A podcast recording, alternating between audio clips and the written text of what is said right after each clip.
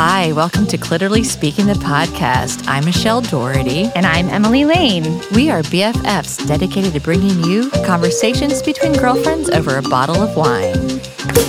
Oh, I am so excited about the wine part. Oh, me too. So pull up a chair, grab your glass, and let's get talking.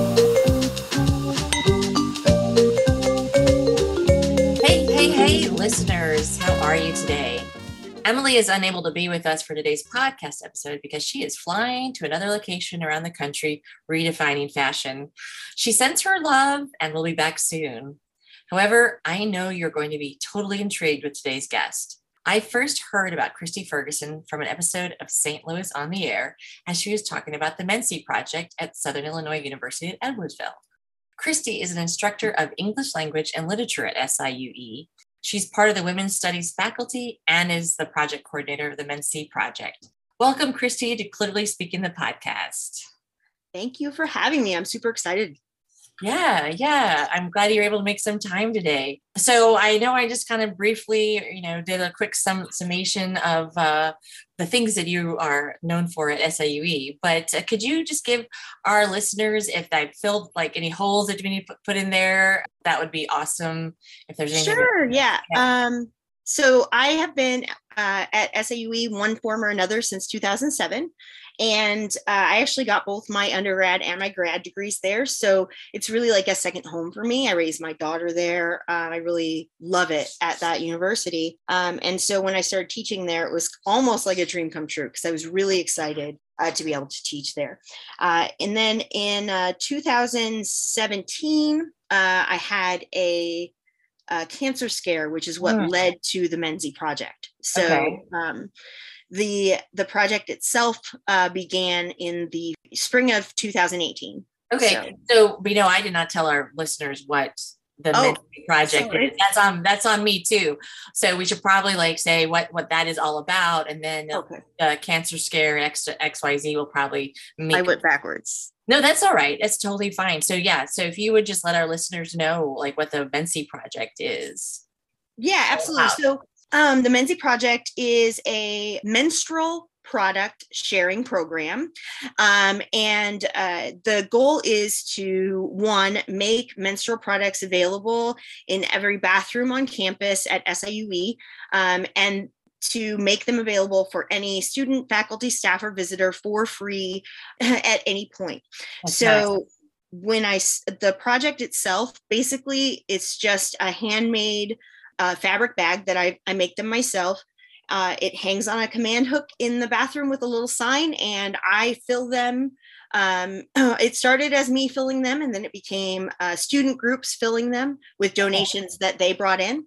And then it became uh, now it's the university has to fill them uh, because the state of Illinois passed a law that requires them to have these products for free available um, in every bathroom. But the project itself it really just started uh, very simply with something I was going through. And right, right. So, so you you actually provide you, you hand make these great little bags that hang and and inside those bags are tampons or pads or anything that you might need uh, for your menstrual cycle and period.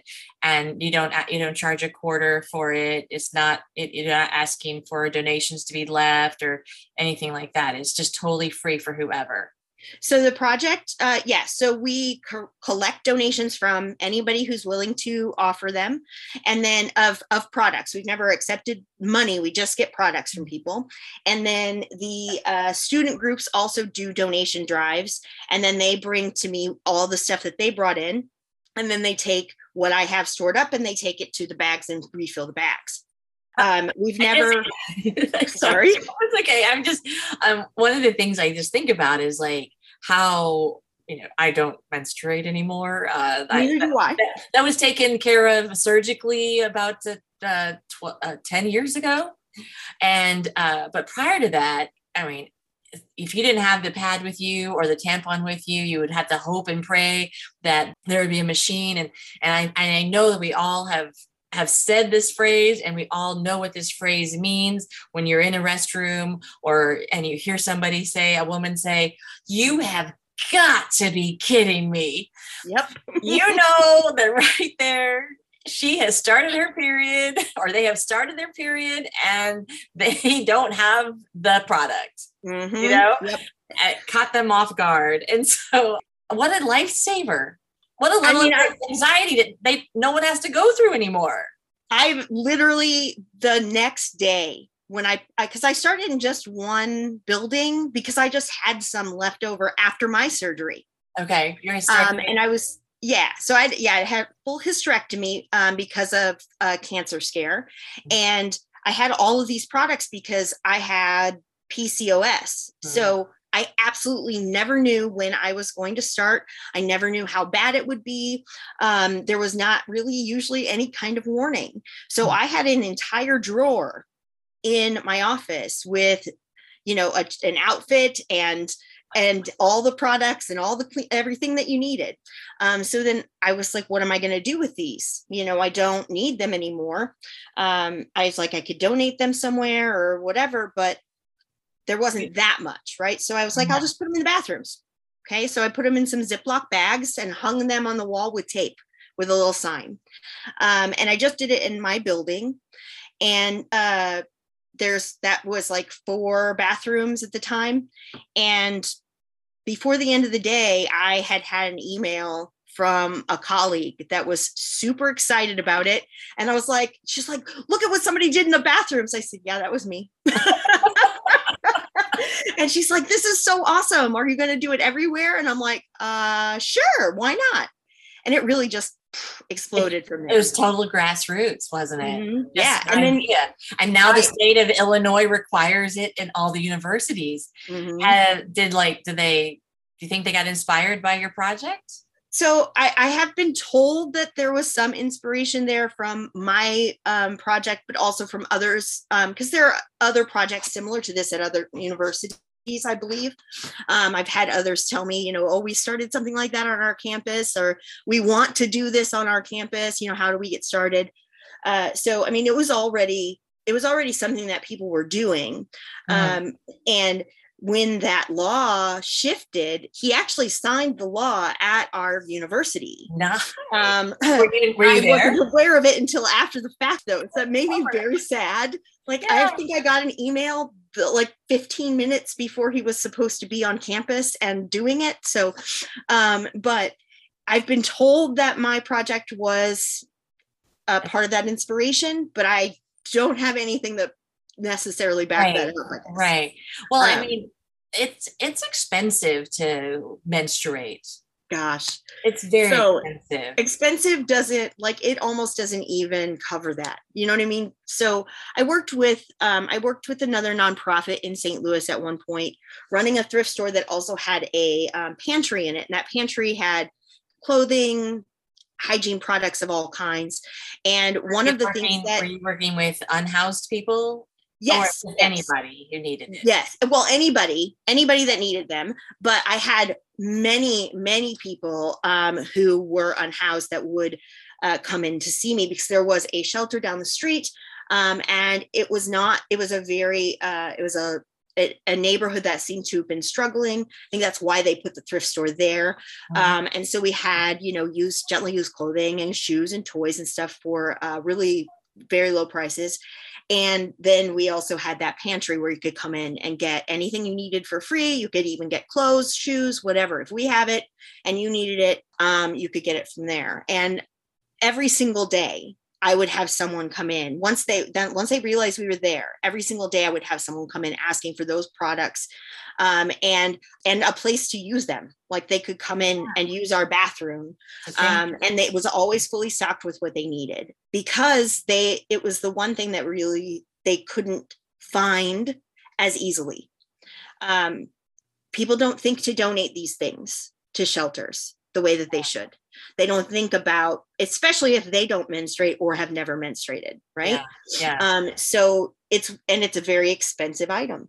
So it's really difficult for them to uh to get a hold of those things often using things like um you know fast food napkins paper towels that they find in a you know a, a bathroom. I mean think about those times we were all, all caught with our you know our proverbial pants down mm-hmm. or tamponless because we started and you know I've I've had mm-hmm. to make do with and wrap your wrap under- underwear with uh, with the toilet paper mm-hmm. right you know put that uh you know hoodie wrapped you know tied around my waist um, you know, and thankfully, some sometimes that happened when I was a, a younger person, and uh, you know, my periods wouldn't be so heavy. But boy, when I got older, and you know, after a few babies, and I just I'm sure our listeners are just so excited to hear about Michelle's old menstruation but, they, but you know what? They need to hear about it. And that's that's another aspect of the project that I really um, love. It really just opened up this conversation about menstruation on campus. And we've been taught so much that it's a taboo subject, that it's private, that it's gross, that we shouldn't be um, discussing it with each other or whatever. But yeah. the reality is, is that you know, a half of our uh, uh, half of our world menstruates, right? Yeah. So if we don't talk about it, that makes it more difficult to deal with it in a safe and clean manner. Um, and it also forces us to, well, it forces us to feel things like shame about the things that our body does without it, you know, without any, um, without any repercussion, right? It's constant, you know, ooh, I don't want to, I don't want to talk about that, right? Right. Um, yeah. Yeah. Kids, you know, I, making fun of each other, that kind, I mean, all of those things yeah, I remember um, one time I was pre-hysterectomy and I had been I, I, had just terrible periods towards the end where I could be doubled over in cramping pain. Um, you know, I, I, felt like I was given birth. I would, you know, just lots and lots of blood and and I knew that there was no way I could live like that till menopause hit you know at that point in time you know maybe a minimum of 10 years away and i knew i mm-hmm. couldn't and one time i was uh, i was on my period for the entire month of march and mm-hmm. um, i was like this is this is un this is unlivable and i'm a housed person and i'm thinking this is mm-hmm. unlivable i can't imagine if some right. you know, a person who's unhoused and um but i remember going to jury duty i was called for jury duty and I get called for voir dire, and I'm sitting there, and it and and and you know that telltale feely, mm-hmm. and I had mm-hmm. on some denim jeans, and I just went, "Oh my fucking god," you know. Mm-hmm. I I I knew I and I didn't have anything with me, and I but I lied to the judge to get out of jury duty. I made up some kind of like story with my child being sick at school, and I had to leave because there was because I was too embarrassed to say, I'm sorry, I just, I'm bleeding through my pants and I need to go home because I, would they have let me? I don't know. Right. And, or would they, how would they have treated you? Right.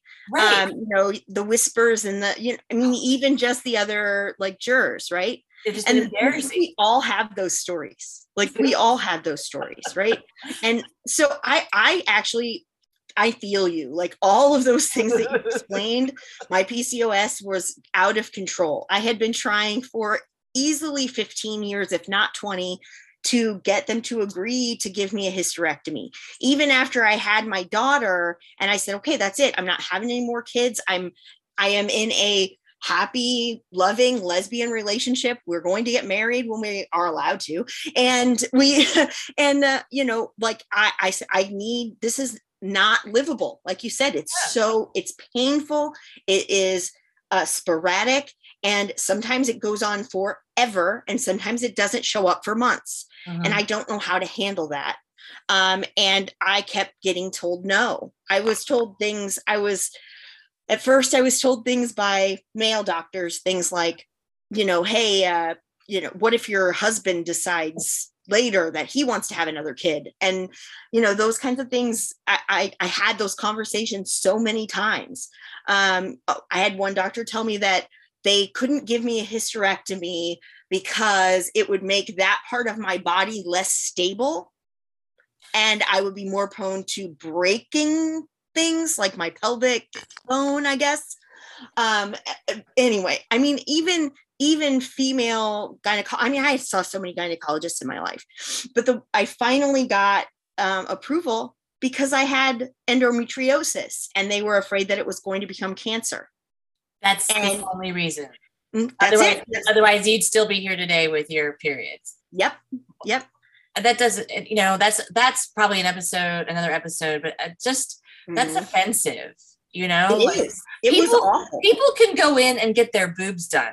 And mm-hmm. you know get get uh, their faces done. Why if you don't want your uterus anymore why should you have to keep it? Right. And i mean any man can walk into a doctor and get snipped. No problem. To get a vasectomy. Any yeah. man can go yeah. and get a vasectomy. It's unlikely that they're going to tell him no. Right? Well, you know your wife who's still carrying around her uterus or their uteruses someday might want to have a baby. So you need to go ahead and keep that vas deferens intact. Right. Like, yeah. So the whole that all of those things, you know, actuality, were, no, actuality, it should be like, you guys need to be snipped until you're ready to become fathers, and then we'll reattach that everything. That would make sense. and so then you can have babies. Then you can make babies. Yeah, when yeah. you get to be a certain age. But anyway, I digress. I digress. But women uh, or menstruating people mm-hmm. I know that I'm get, getting better.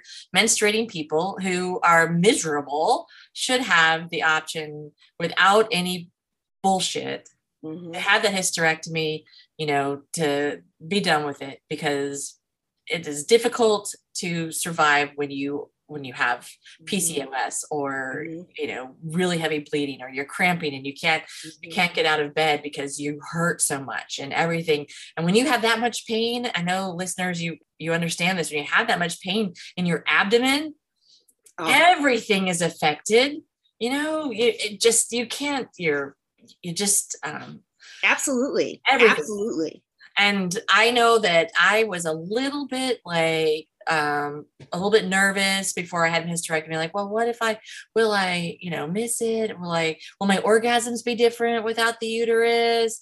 And all this sort of stuff. And um and then I had the hysterectomy and you recovered from it, and orgasms for me were the same. Mm-hmm. And then what was so beautiful was the fact it was like I no longer have to try to plan my life around my period. Nope. I can travel, I can go anywhere, I can go to parties, I can swim, I can do all of these things and never have to worry that I'm going to bleed. Mm-hmm. Un, like, uh, uh, like out of the blue kind of stuff. And why should we have to worry about that so much anyway? Well, because those products are not easily available. They're not. Right. You know, even the machines that exist still today how many of you i mean do you does anybody really carry change around with them anymore? Um like and do they and then, then you get it and it's that junky cardboard applicator that doesn't like it's just it's such an afterthought for so much and, and you know country. not every not in every menstruating person uses or wants to use a tampon or a pad mm-hmm. you know there's the cups the diva cups mm-hmm. and other things that are that are their choices to use and the only thing i mean i don't know if you put diva cups because i don't know how you would do that in a in we a, don't i've actually talked to companies about that uh, yeah. I, I reached out to diva cup the moon cup I think there were a couple others too. And this was a few years ago. And it was, and then uh, I also had, I had reached out when I was running the thrift store as well. So that was 10 years ago. Okay. Um, and because I thought, well, you know, what if we had them available for unhoused people? Um, and they yeah. said that they didn't recommend it because that means that they don't have anywhere to clean it up. Right. Yeah. Um, and that's the same, like, I, I haven't, um, I'm not saying that I won't have them available because I'm actually working on an expansion of the project. Okay. Um, but as of right now, we put pads, tampons, liners, and wipes in the bags. Nice, so. nice. Have you heard from any of your students, your menstruating students, on how it has changed their lives? I have. I actually have heard from. Uh, I've heard from people from the community that just visit campus. Mm-hmm.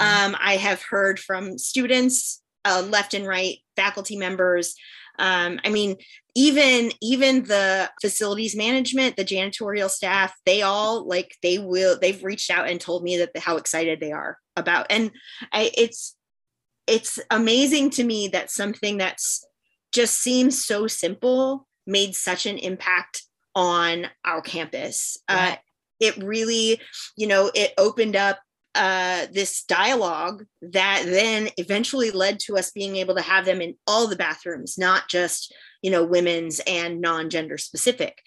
Um, so i mean that that plus the the law that went into place like we really um i feel like last year we really shook things up when we made those put those things in there and in a really good way. We had some backlash but we we stood strong and made our and just made it very clear that these are products that are needed by everyone.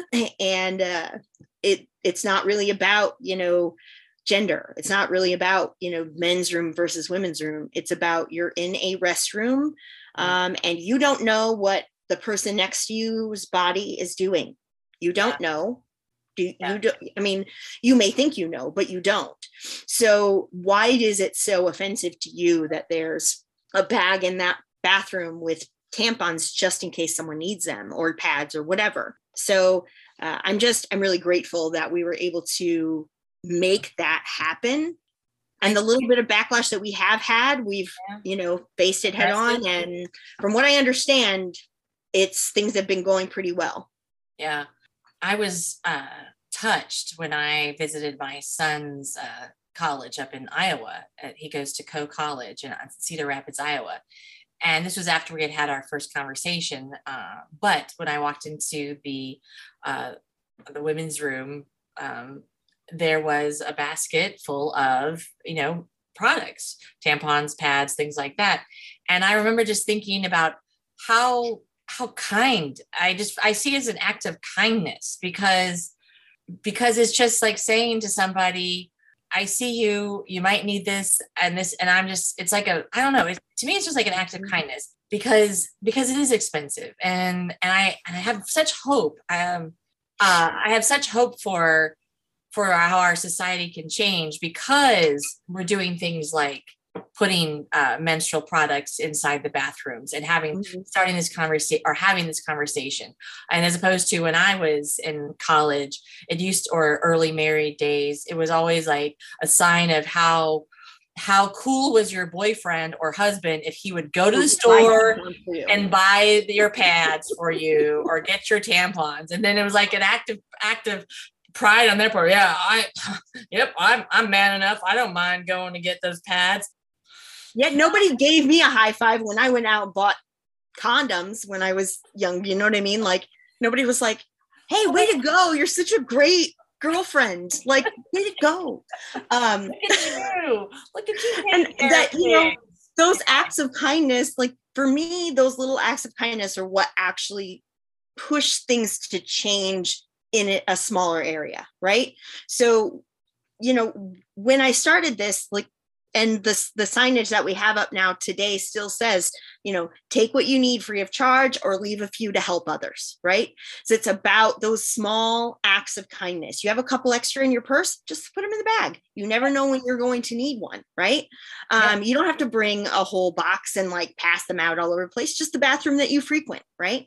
Yeah. Um, and, you know, uh, opening up a discussion about period poverty and reminding people that you know humans menstruate not gender right? And those small things you know those small discussions that small act of putting a couple tampons in the bag you have no idea how much of an impact you could have had on one person by putting that tampon day right. I mean would i have stayed at jury duty if i had had access to you know some product? Mm-hmm. possibly you know if it was mm-hmm. not a if it was not a kill me over cramp day but um when you said i, I want to clarify a little bit for our mm-hmm. listeners when you use the term period poverty could you expound on that for us yeah absolutely so period poverty is um, a lack of basic menstruation supplies right so or excuse me a lack of uh, hygiene facilities, a bathroom, somewhere to go, or even education about how periods work. Okay. So this period poverty is something that is not not necessarily always about money. It's also about access, it's about discussion, um, and it's about education. So, for instance, period poverty is a pretty serious issue for the LGBT community because one we have a much higher rate of of young people ending up uh, unhoused because of their sexuality or their um, their gender uh, representation. And so because of that, then this becomes something that's difficult for them to uh, to get right to get mm-hmm. tampons or pads because even if you walk into a food pantry or a shelter that does not mean that they're going to have them yeah. um, because they're expensive and then uh, you know hygiene facilities so just having access to a bathroom um, you know this could be something where we're dealing with um, maybe some more rural areas or even uh, in other countries or it, it's something that we have to recognize that not everybody has access to running water a toilet a sink you know paper towels toilet paper on a regular basis so then why would they also have access to these things yeah, um, yeah. and education period education in in our country is really it's pathetic to be yeah. quite honest. This is part of the growth of our program. I really hope that we can figure out a way to uh, transition our kids our my students uh, that are interested in the group to be able to go in and talk to you know middle schools and high schools in the area about their periods about periods um, because you know that yeah, okay, they have their health class, but they still separate them by gender. Mm-hmm. Um, they still, uh, you know, say, oh, you don't tell them about this and you don't tell them about that, um, which only makes that even harder. Like how, you know, if we don't, if we don't start including um, everyone in the discussion of what our bodies do, then um, you know they're never going to be able to be just comfortable with the fact that it happens, or to be an empathetic, an empathetic human being or a compassionate right. human being to somebody right. else. Right. Um, I remember uh, I, one of the one of the things that I find is pretty common among menstruating people is we sit around talking about the remember the first time you got your period like the, the traumatic experience that you had. right. And yeah. I mean, we we all have a story. We all have our story, and uh, mine. I was down at my grandparents in uh, Florida, and uh, I my mom had sent. I was spending the summer with my grandparents. My mom had already packed me a bag full of you know pads or something, you know, because she she had anticipated that it was going to be I was going to become a woman soon, which was making me cringe as a as a sixth grader. You know, summer before sixth grade, I don't want to be a woman. You know, and so so I I started, and I of course I went through all of the products. Probably I probably overchanged, you know, because you're not oh, you yeah. don't know what you're supposed to do. But then I ran out. I was still I was still bleeding, and so I had I had to ask my grandmother then we went to the store and we both stood there looking at the aisle and the, on all the shelves. And she's like, "So what do you want?" And I'm like, I, I, don't know what I want." She's and she goes, "I haven't had a I haven't had a uterus. I had a hysterectomy like when I was 30, and she's like in her 70s now. Yeah. I don't know what to get. Like I don't know what to get. A lot of tears, a lot of you know embarrassment, and I I think I bought state. I had her buy Stay Free because I recognized it from my mom's closet. Mm-hmm and then of course we get home to my grandmother's house and she calls my mom and I'm mortified. I just want to just die. I just want to tell you, Michelle had her special visitor oh started.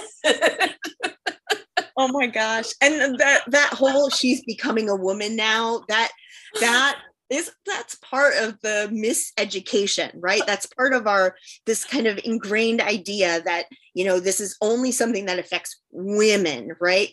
And yeah. it, and and the belief that that we have to like be you know that that embarrassment right? That that feeling that you're like oh my god i want to just die. I can't believe this. There's what am I supposed to do now? Everybody's gonna know. Grandma's gonna tell everybody, right?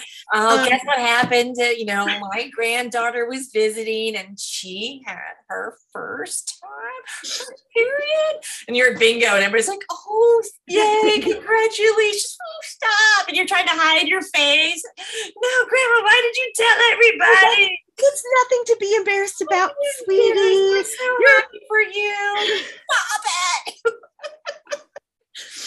Oh, I, is so painful. right. And it was thankfully we can laugh now. They knew that it was painful, but like it was just uh, yeah. Yeah. So I have another friend, it's even like top my story. She was telling me about her first time, her first period, and uh, she was upstairs in her her, her upstairs bathroom. Her house was a two story, and she got her period, and she screamed for her mother, "Mom!" She's like blood curdling, and her mother stands at the bottom of the stairs, and she says, "Elizabeth, you know how I feel about yelling in the house." she's like, Mom, Elizabeth, we don't yell house. And so she finally just screamed, you know, and her mother came upstairs then, you know, and it was just like, that's just not the way you behave in my home. You cannot scream at the top of your lungs. But but when you're a sixth grader and you don't know mm-hmm. why you have all this blood that's shown up and in your pants or in the toilet and you think you're dying, I think you're going to forget the rules of the house and you're going to yeah, scream right? for your mother. and that, I mean, and that's part of the lack of education that we have. Like that's part of it, right? That yeah. even, even mothers, you know, are, are often have difficulty talking about it um, or or grandmothers or whoever it is that is uh, you know handling that situation right? So yeah. you know think of like a you know maybe a single father who's never dealt with something like that before because he was never taught you know how to like what a period is or how it feels or you know what kinds of products that, your, that his daughter may need you know it for him it's like oh, okay uh I'll, I'll i'll i'll go i'll go get you what you know and comes yeah. back with an entire cartload of stuff or whatever right right um, yeah. yeah. that education just very simple things so that everyone knows that this is normal it's not something that you need to be shamed for yes right and I, I and i'll go ahead and and share this other piece of uh, education with our listeners it wasn't until i was 16 that i realized i did not have to take a tampon out every time i needed to pee I thought I thought that it plugged it all up, and I and then until one time I ran. I was swimming with some friends, and I ran to the bathroom, and I didn't quite. I couldn't, and I peed, and and it was like, wow, I don't have to take that tampon out to pee. Mm-hmm. that makes a, made life a lot easier. I love and like I love seeing now. Like I don't know if you're at what kind of social media you kind of get on or anything, but for instance, on TikTok, I see videos all the time of women trying just talking to their boyfriends or husbands or fiancés about um you know uh, about their period right and there's yeah. this kind of air or attitude like whatever it's not that big of a deal right um and then they hand them a tampon and ask them how it works and they're they're like take out of the package and they're so confused they have no idea they have never touched yeah. one out of the package they've never seen one right yeah. um so then she shows them by putting it into a bottle of water so that it okay. sees how much it expands and the faces that these men have like like i can't yeah. like really seriously that it that, that how how do you? do that? How do you handle that? And then there are also these um and i really i kind of want one. What? What it's one of these machines that like you put it on your belly uh and it it like produces like that cramp like feeling oh. um and so so it shows that a person like what menstrual cramps have the ability to feel like right? Oh, that would and so really you know um they they have like their boyfriend put it on and he's like whatever, I can handle this, right? And within seconds, he's like in tears. Oh my God, stop, you know, yeah. and it's on level three. yeah. um, yeah. So, you know, I feel like there is uh, more ongoing education about this stuff with even just as we become more comfortable talking about it, we become more comfortable calling people out that don't understand it yeah. and me helping them understand it mm-hmm. so and even if we do it in a way that's you know hilarious and and on social media um, it still makes that impact right that right. it is unlikely that after wearing that um, that shocker thing uh, that makes you feel like you're having cramps that he's going to be like hey can you help me like you know throw this tire in the back of the truck and go run and blah blah blah blah while she's curled up and then telling her that she's not that she's faking you know, it. Get over it. Right. You, you, yeah. you take some Tylenol, like that kind of thing. Like you'll see, you I, I truly believe that we'll see change even in the way that um, men recognize that pain recognize what women are going through um, and in order for us to understand more directly you know how our partner feels right yeah, ask yeah. those assumptions and and uh, recognizing you know why would i why would i lie about being in so much pain like yeah. why would i lie about it yeah there's usually like a, a, another underlying um, symptom of a relationship at that point in time. But right, mm-hmm. I, I, mean, there's other times when, you know, when you're in school, you're all like, maybe I'll, hopefully, I'll get my period so I can get out of gym class. You know, there were a few things that way, but most of the time, I mean, it serves its purpose. It's you know it, it's a uterus. It's designed to um, hold other you know growing human beings and perpetuate the species. But there is a lot that comes with it. There's a lot that comes with menstruation and and, and being a menstruating person. And it's more expensive to be a, a menstruating person than it is to be a non-menstruating person. Uh, we pay more at the store for uh, our Always with Wings. We pay more for a Super Plus tampon versus a slender sport style, and it's just mm-hmm. cotton. And they and they know that we are a captive audience.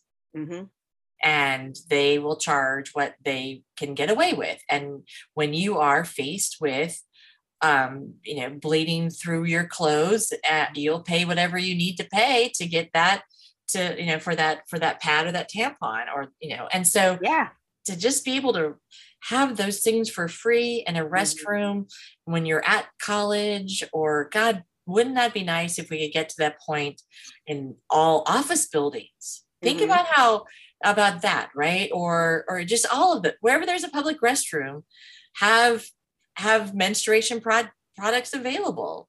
Um, I mean, I literally carry my I carry bags and uh, signs and products in my vehicle at all times, and I I have offered to put up a bag in random bathrooms and uh, other local organizations, especially if they um, cater to uh, you know uh, kids or are it, even especially they cater to like community connection right? Okay. a community organization.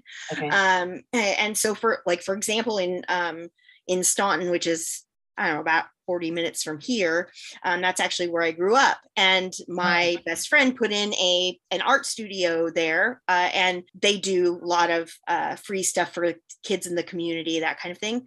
And i have a bag there in their bathroom. And they get people often saying things like hey that's a really cool idea you know um, so i really do hope that if not the Mensi Project other projects that are similar or even just people that are like hey i'm going to stick a basket in our bathroom right? Yeah um, you know recognizing that that is it's a simple way to make people feel more comfortable. Right and uh, comfortable about themselves and what their body is doing and any any of those things. And it just it's just like we said earlier it's just like a small act of kindness. And and i think it's just awesome. This is a result of you finally being able to get your hysterectomy but like having all this product what can i do? You're you're forward thinking your community outward focus and and the and the domino effect of it. I mean it's pretty mm-hmm. freaking awesome it, it is. I i'm very proud of what the the project's been able to accomplish. And you know now that the university supplies the uh, products for the on-campus bathrooms now those donations that my students work so hard to gather will also go into the community. So i'm specifically because we faced um, uh, transphobic issues early on by when we put the bags in the men's rooms you know we really want to focus on uh, the queer community. So mm-hmm. right now, I'm I'm working through research, uh, making connections with uh, organizations in the general area. Most of them seem to be in the St. Louis area um, that uh, either house house people or uh, help them with the things that they need. Um, so I'm reaching out to those kinds of organizations that focus specifically on the LGBT community because I think that often again often these things are forgotten when um, dealing with a much larger social issue we forget that there are also very small the things that feel very small to us that could be very very important to their progress and access yeah. to these project products is part of that Yeah. Um, how did uh, how how did the the higher ups? I mean, I know they have to do it now, but did you did you have to fight? Um, I know since most of it was maybe your own money and your own donations and stuff, but did you have any pushback from in, the administrators?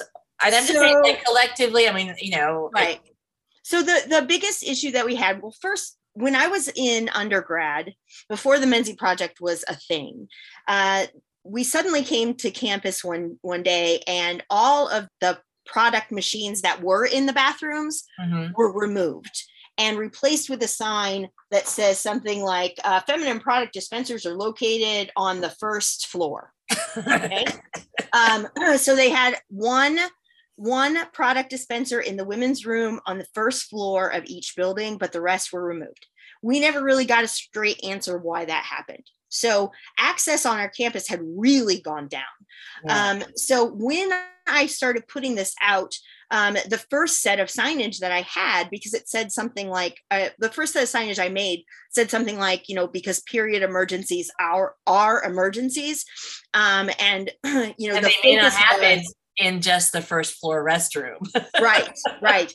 Um, so that was my first uh, set of signage. And it wasn't long before I started getting messages from facilities management about, you know, hey, uh, you know, most of the um, buildings were fine, but there were certain buildings that a college campus is kind of weird in that they have, you know, certain contracts for, I, I don't really okay, know how it yeah. works but there were certain buildings that I wasn't allowed to put anything on the walls. So then I had to come up with, you know, a way for it to be like in a basket or something. So it didn't, wasn't attached to anything. And so that was really the first pushback that we got, but we figured it out pretty quickly. Beyond that, they've been really um, helpful. And when when it became, you know, uh, necessary uh, legally to put these things in the men's rooms as well. There wasn't really anything anybody could say to stop me at that point. Okay. So they reached out to me.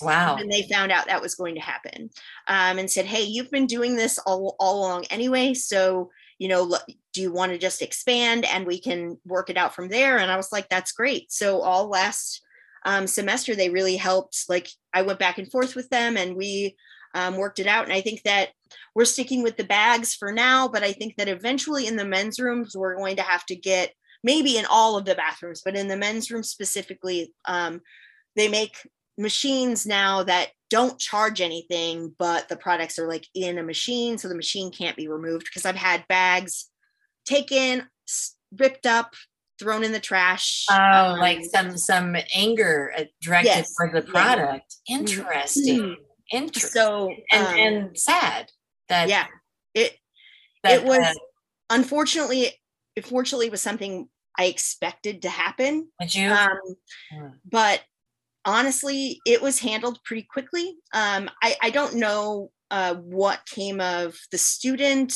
uh, if they found out who it was or, or any of that. Um, they're not really open with that stuff very often. But the uh, the idea it's still it's still we're still working through the kinks to make sure everything um, is still available and apparently it's really just the main like the building where everyone gathers um okay. where the the food and everything is and the the oh like the, the cafeteria kind of place? Yeah, yeah that's the one that we have the most trouble with baskets being you know taken or damaged or whatever. So we are in process of coming up with a way for that to not be able to happen.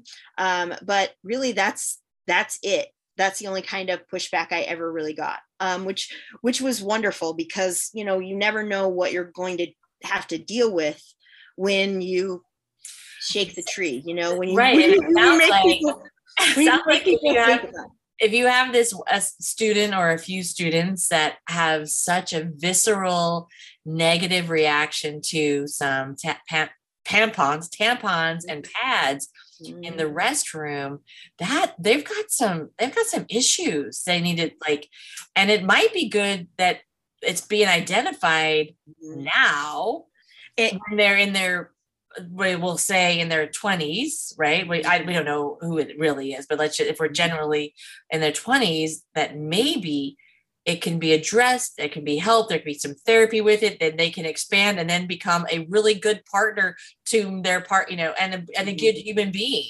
Right. right. And then, and the main issue is that this that that kind of behavior, uh, because it was directed at the men's rooms, is transphobic. It is okay. It is very is absolutely going to make um, you know our trans students, faculty, staff, and visitors feel threatened. And oh. that is unacceptable. Um, so th- i mean as soon as it happened we were um, you know uh, multiple uh, multiple offices on campus uh, sent out you know hey this is unacceptable um, you know this campus is an inclusive campus and and i sent out something that was basically you know hey we will not stand for this yeah you, you can throw the baskets away but they're going to reappear yeah. and we're not going to stop and the problem is is that what is happening here is is um, directed at the trans community, whether you want to admit that or not. Um, and it's just not acceptable. And that's really why I shifted, uh, as or not shifted. That's really why, as we're making these, um, you know, these this growth in the the project, I really wanted to focus on, um, you know, LGBT organizations first. Yeah, because I want I want the Mensi Project to stand for more than just you know hey here's some products every you know i want it to help people to recognize that periods are human. It's something that we do as human beings. And i can tell you from after our first initial conversation and you said you know periods are human beings and and and you were like you know they're menstruating humans it really made me know that this is not just a women's or girls issue right it is, mm-hmm. it is a human issue and i appreciate i appreciate just that little shift in my own mm-hmm. conversation my own my own perspective and way i speak of things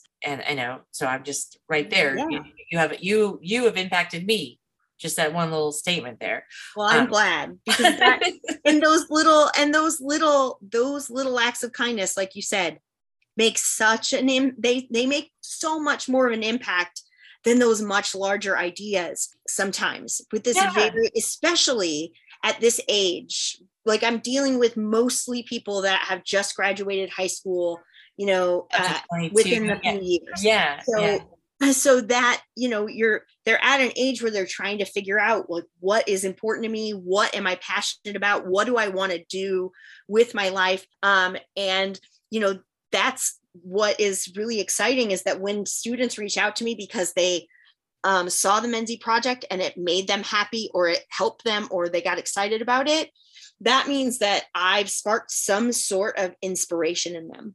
Or even, they just reach out to me, right? Think about, think about what if what if it's a, a menstruating student and and that person had had a final that they had to take and they had gone to the bathroom and there wasn't any product that you know didn't have it available and they started their period and they were ashamed embarrassed and they lived they didn't live on campus they were a commuter or they could and so they they didn't go take their final and they failed their class and then they they're so embarrassed and humiliated about that so they don't come back to school and then eh, you know just on and on and on like it could be this snowball effect. Or it could be they arrived on campus, they have a final to take. Oh my God, their period came. They went into the bathroom. There's product. They were able to take care of themselves, make sure that not going to be a problem. They're not going to be worrying about it, thinking about it at all. They could focus in on their final or their exam or whatever it is and they do well and then they come back the next semester and then they move and they graduate and they be eh, a happy human being and it just i mean the snowball in a positive way.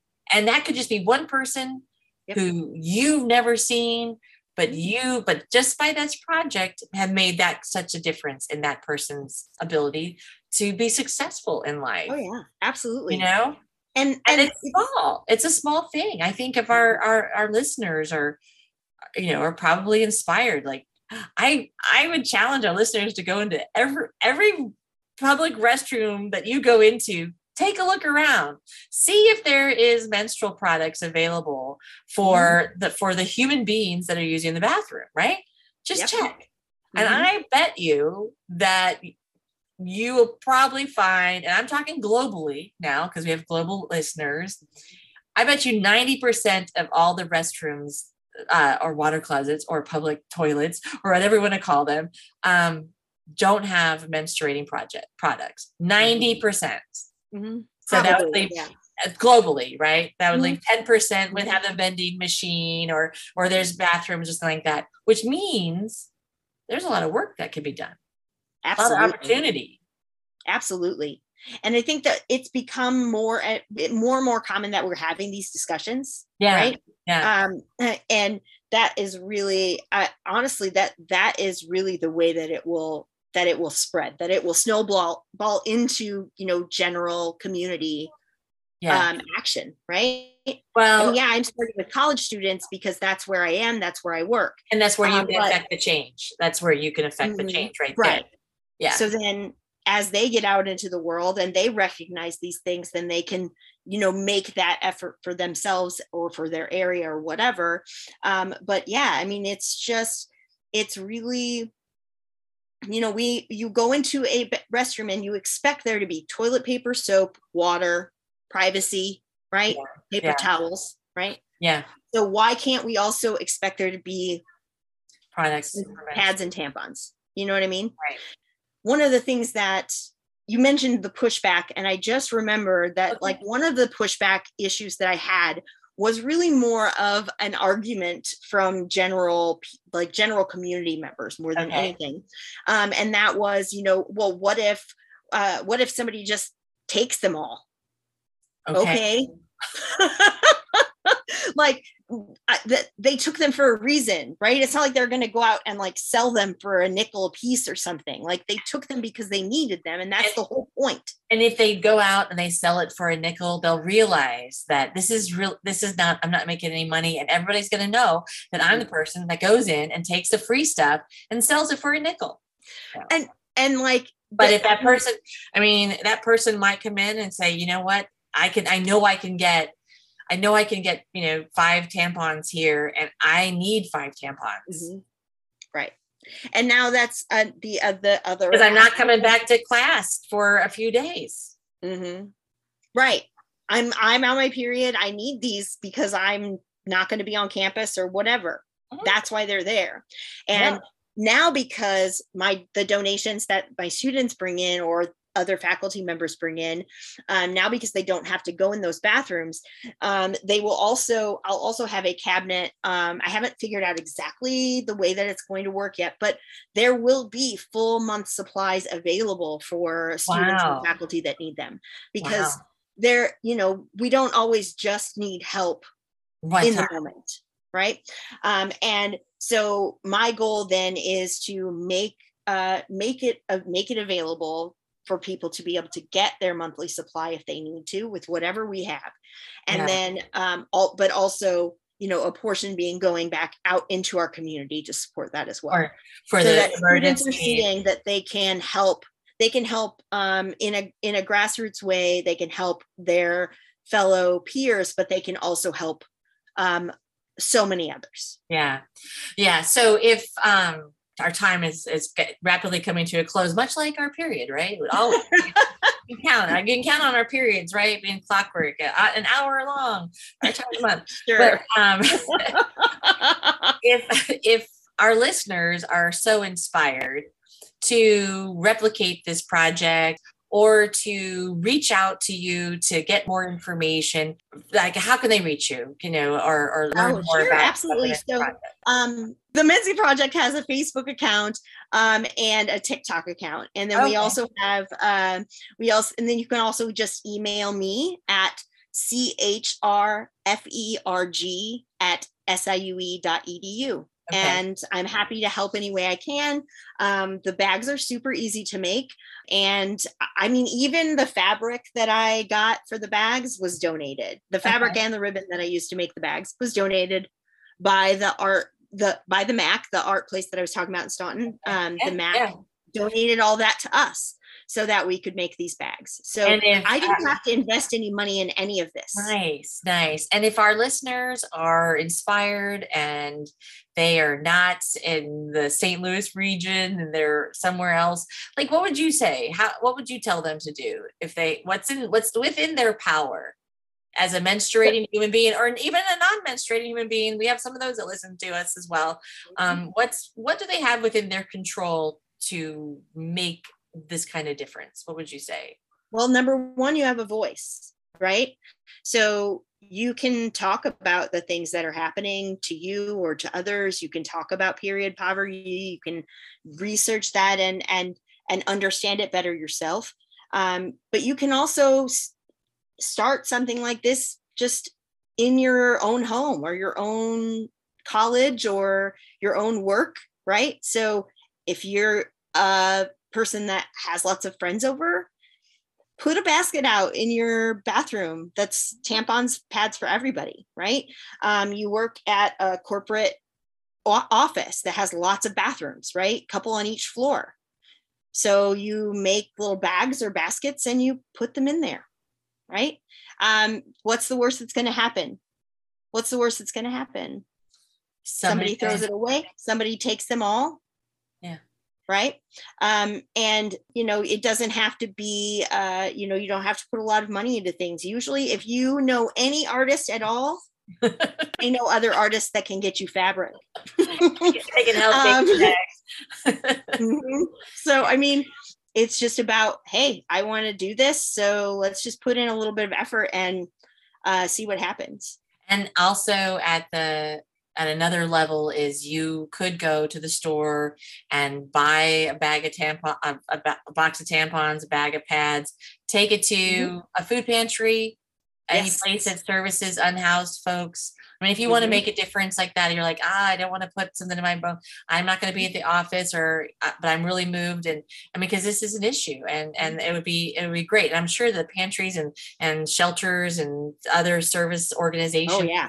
Would be grateful for that kind of donation as well. You know, feminine. Anytime I've talked to anybody who volunteers at a food pantry, mm-hmm. they uh, that's the first thing that they're like, really, like you have pads and tampons for us they're very excited because it's something that people just don't think about providing right so anytime you can if you're feeling inspired and you you know you you have the funds to do so or you want to inspire your friends to donate a bunch and you all take them and and provide them to your local shelter or uh, or pantry or other organizations that specifically help people do it yeah do it i mean yeah. just you you would be shocked at how how a couple of boxes of tampons will turn somebody around and make them realize that people care. Yeah, well, Christy, we are so fortunate that you are in our region in the St. Louis area and that you cared and that you care. We are just well, I'm grateful. Thank you. Yeah. Yeah. You've you've um, you know, been a, a big inspiration and helped possibly be you know the the ringleader with how the state of illinois has that new law so i mean there's a lot of a lot of cool positive things and i really appreciate you taking the time to talk with me here at Cliterally Speaking and um, i know and it's it's exciting you know when you start doing these kinds of things and you recognize that you made an impact mm-hmm. it's it's it is it is amazing how excited I get when I get an email from somebody that says, Thank you so much. You saved my night. Yeah. Yeah. And thank you so much. You have saved a lot of people's nights, days, and um, and we're I we're we're just we're just very grateful for it. So I will keep in touch, and I know yes, I'll put our things in the in the show notes for our listeners. But um, you know, this is this is really great, and um, I appreciate you taking the time tonight. So. Yeah, absolutely. Thank you. All right, all right. We'll talk to you soon. And okay. for our listeners, if you have any questions, you can always reach us at Cliterally Speaking podcast at gmail.com or our Facebook or our Instagram. We don't do TikTok yet, but I guess we're gonna have to. But uh, it's always been a pleasure, and we will be back very soon. You guys continue to take care of yourselves, and we'll talk soon.